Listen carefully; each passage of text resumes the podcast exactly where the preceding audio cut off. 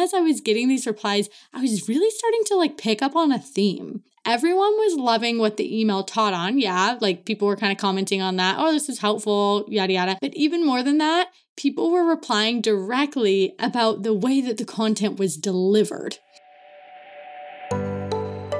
You're listening to the Freedom Found podcast, an audio community for freedom-driven entrepreneurs wanting to build and scale an impactful online business that allows you to spend more time with your toes in the sand than your fingers on the keyboard. I'm your host, Crystal Church. I'm a copywriter and consultant, borderless entrepreneur, and wannabe dog mom. On this podcast, we'll talk all things online business, marketing, strategy, mindset, health, travel, and what it's really like to be a borderless entrepreneur. Freedom Found is all about equipping you with insight and actionable tips to help you build your business around your life so you can spend more time exploring new cities, hanging with your family, working on that new business project, or quite frankly, however the hell you'd like. And we're back with another episode of the Freedom Found podcast, and I am back in Portland. Damn, I love this place so much. There's just an energy about it that's different to Mauritius, which is much more laid back and chill. And you'd think Portland is that, which it is. It definitely has that laid back vibe. You know, Oregon, Pacific Northwest, we're very low key here. But there's this undercurrent of active leisure time of hiking, climbing, getting into nature, even when it's cold and likely wet.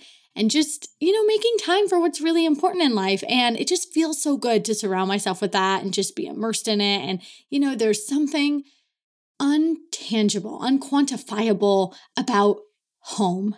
And Oregon to me is home. And so I can't quite put my finger on it, but I'm happy. I'm loving it. And it feels so good to be here. So I got back to Portland a couple of days ago from the Oregon coast. We spent a couple of weeks down visiting family, playing with my niece, just enjoying the sea salt spray on my face, all the good things.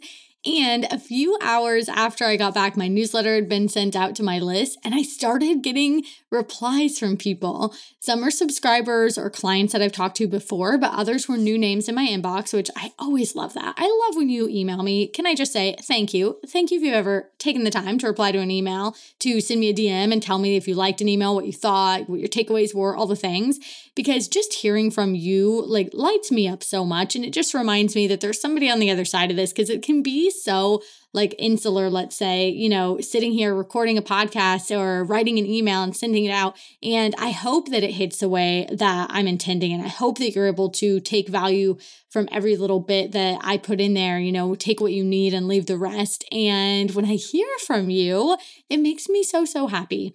So I started getting replies from people after this newsletter went out. And as I was getting these replies, I was really starting to pick up on a theme. Everyone was loving what the email taught on. Yeah, people were kind of commenting on that. Oh, this is helpful, yada, yada. But even more than that, people were replying directly about the way that the content was delivered.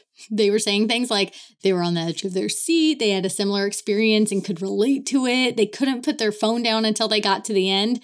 And this, my friend, is the direct result of my number one email copywriting strategy, the thing that brings the most results, the most engagement, the most opens and click-throughs and replies and purchases and just general positive, active engagement from the KC audience. And no, it's not implementing thought leadership or doing email giveaway contests or myth-busting, something that I see in the industry. While yes, I may do all those things at times, this one is consistently a part of my marketing strategy because it builds connections, creates intrigue and bingeable content, and it entertains readers. And it just so happens to be also one of the most overlooked forms of email marketing. So drumroll, please. It is storytelling. And I know you're probably thinking, storytelling means I need to do a little bit more work, or it's going to be a little bit harder for me to come up with ideas or talk to my audience, or it's going to take me longer to write. And that might be the case in the beginning, but I'm going to show you how you can do that easier, how you can follow a very simple method to come up with ideas and then implement those in your emails. And I'm also going to give some insight into how this can grow and turn your email marketing into a lead gen growth machine via a case study from drip.com. Now, drip.com is an e-commerce growth platform, and They were sending weekly newsletters to their list with less than average open rates. So they were hovering around 16%, give or take. And just for reference, a good base goal to have is 20% open rates. Now, this does vary by industry, so keep that in mind. And also because of the new privacy laws, especially with Apple. So there are different layers depending on your email marketing software, different layers. You can look at the different data from different types of audiences, who's on Apple, not on Apple for your open rates. But that said, we're going to aim for your emails to have a base of 20% and then build from there. And in drip.com's case, they were hovering around 16%, and their emails weren't garnering the click-throughs and the engagement that they desired. The click-throughs were around 2%, give or take. Why?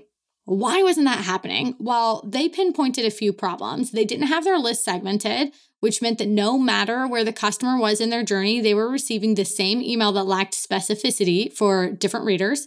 And their email content was, as they put it, boring and looked like every other corporate email that you might get, right? Header, generic tip, call to action button. So what did they decide to do about it? Instead of just kind of sitting in it and being like, okay, well, this is the trajectory of our email. These are the results that they get. They decided to make a change. They decided that they wanted to make more of a connection with their readers and cultivate a relationship, and a relationship where their readers couldn't wait to open their next email. So they did two things. First, they segmented subscribers based on customer journey, and they started sending out 2 different newsletters a week. And then they changed their email copy method, their tactic, to be driven by storytelling with the promise that it would be engaging, fun, and unique to read. They did not want to blend in and look like every other email out there. And in their words, the results were astounding. Newsletter A, because remember, they're sending 2 a week now. Newsletter A started getting between 30 and 40% open rates and 7 to 10% click-through rates. Let me just say that again. 30 to 40% open rates and 7 to 10% click-through rates. That is a 123.74% increase in open rates and 65.15% increase for click-through rates. What? That's amazing. Okay, first and foremost, amazing. They went from having open rates that were hovering around 16% to then having open rates that were between 30 and 40%. They more than doubled their open rates. That's amazing. Imagine if you could more than double the amount of subscribers that were opening and reading your emails or seeing your social content, because here's another reason to put more energy into email, okay? Now, that was just newsletter A. Actually, newsletter B saw an even greater increase, okay? They had a 139.94% increase in open rates on newsletter B and a 352.63% increase in click-through rates on newsletter B. That is amazing. Just by doing 2 things, by getting more specific in that customer journey and sending 2 different newsletters instead of 1, and then making sure those newsletters were driven by storytelling, adding personal elements, adding photographs of what they were actually doing, like the members of the company, what they were actually doing, pictures of them on trips, anecdotes from those moments, little pieces of everyday life that the reader could relate to, that they could build a story around and a connection, right? And they aren't a unicorn case. Consumers are consistently drawn to story because it cultivates a connection while also offering entertainment. So I want to share with you 3 different statistics around storytelling and marketing from a couple of different angles so you can really start to get a bigger picture understanding of how story can impact your business, okay? So the first one I want to tell you is from Headstream. And they found that if people love a brand story, 55% are more likely to buy the product in the future, while 15% will buy the product immediately. Wow. Wow, wow, wow. We're talking 70% of consumers are saying they are interested in a product purely because they love a brand story, and 15% are ready to put money down right now in order to get that? Holy freaking smokes. That's amazing. Okay. So let me read you a couple others. Research from the Stanford Graduate School of Business found that stories are up to 22 times more memorable than facts and figures alone. So not only does story help sell, but story helps our consumers remember things, right? Paint a picture, remember facts, things that are going to directly impact their micro wins, their micro conversions as they go through their journey, and then remember things as you continue to nurture them through your funnel, okay? So the third thing that I want to tell you about is from OneSpot. This statistic, blows my mind. Okay. 92% of consumers want brands to make ads that feel like a story. 92% of consumers want brands to make ads that feel like a story. Holy wow. Okay, let me just sit in this for a second. Okay, this means that most likely, right, because we're at 92%, so most likely your ideal customer or client out there is wanting you to create content in the form of a story. They want it to feel like a story. They want to be taken on this journey. They want to understand it through the lens of a story. I mean, honestly, I picked up a new book in a series and I've read books 1 and 2. This is the Calculating Stars series. I read books 1 and 2 a couple of years ago, and I picked up book 3 and I read the first chapter and I was like, you know what? I do not remember enough about this. I need to go and figure out what has happened in book 2 because I need a little bit more context and it's just been ages. So let me go.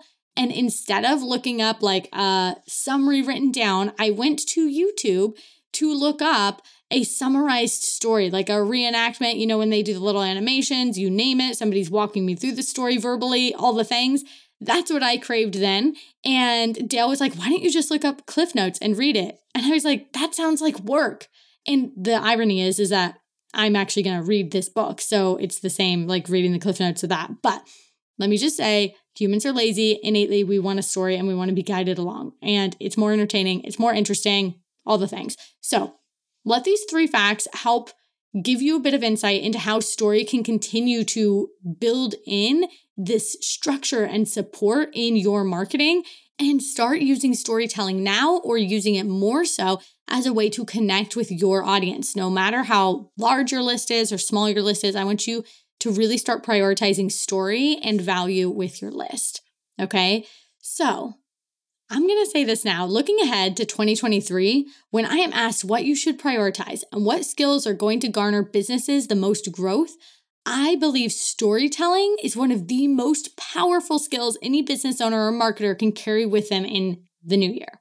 Storytelling is going to continue to become more impactful for our audiences and for marketing. So the big next question is, well, okay, Crystal, I know I should be using story, but I just don't know what to say to send to my list.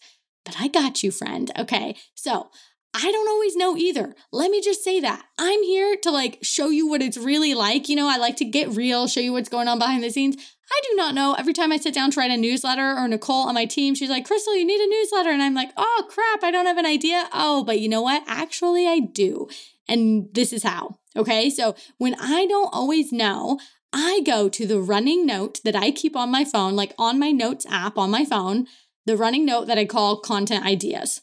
And whenever I have an interesting interaction at the grocery store, or I get inspired on a walk, or I'm reminded of a story from the past that was funny or challenging or interesting, I will write it down on my notes app.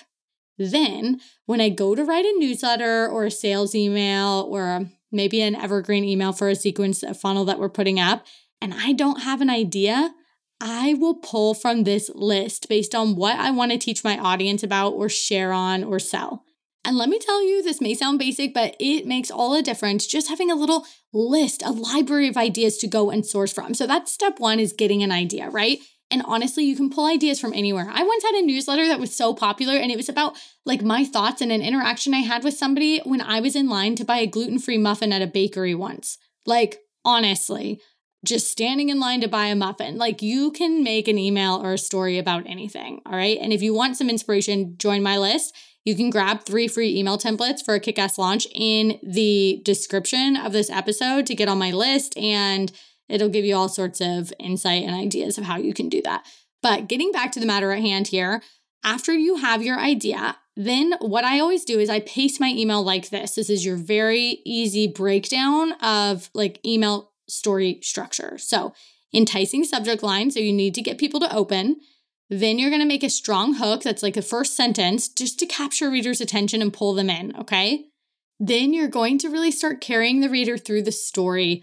You're going to be playing with a lot of white space, so it's not just paragraphs of text, okay? So big no-no is to have paragraph A, B, and C telling this big bulky story. No, what we want to do is we want to take a story and we actually want to elongate the text. So spread the text out, use a lot of white space, so it makes it easier for the reader to go down the email. This is really important. A lot of people shy away from this because they think that by making an email longer, right, by adding spaces in between lines or by taking sentences and putting them on their own lines, that people aren't going to want to read because it now seems like a quote unquote long email. But in reality, it's much easier for the eye to go from one to the next when it's spaced out.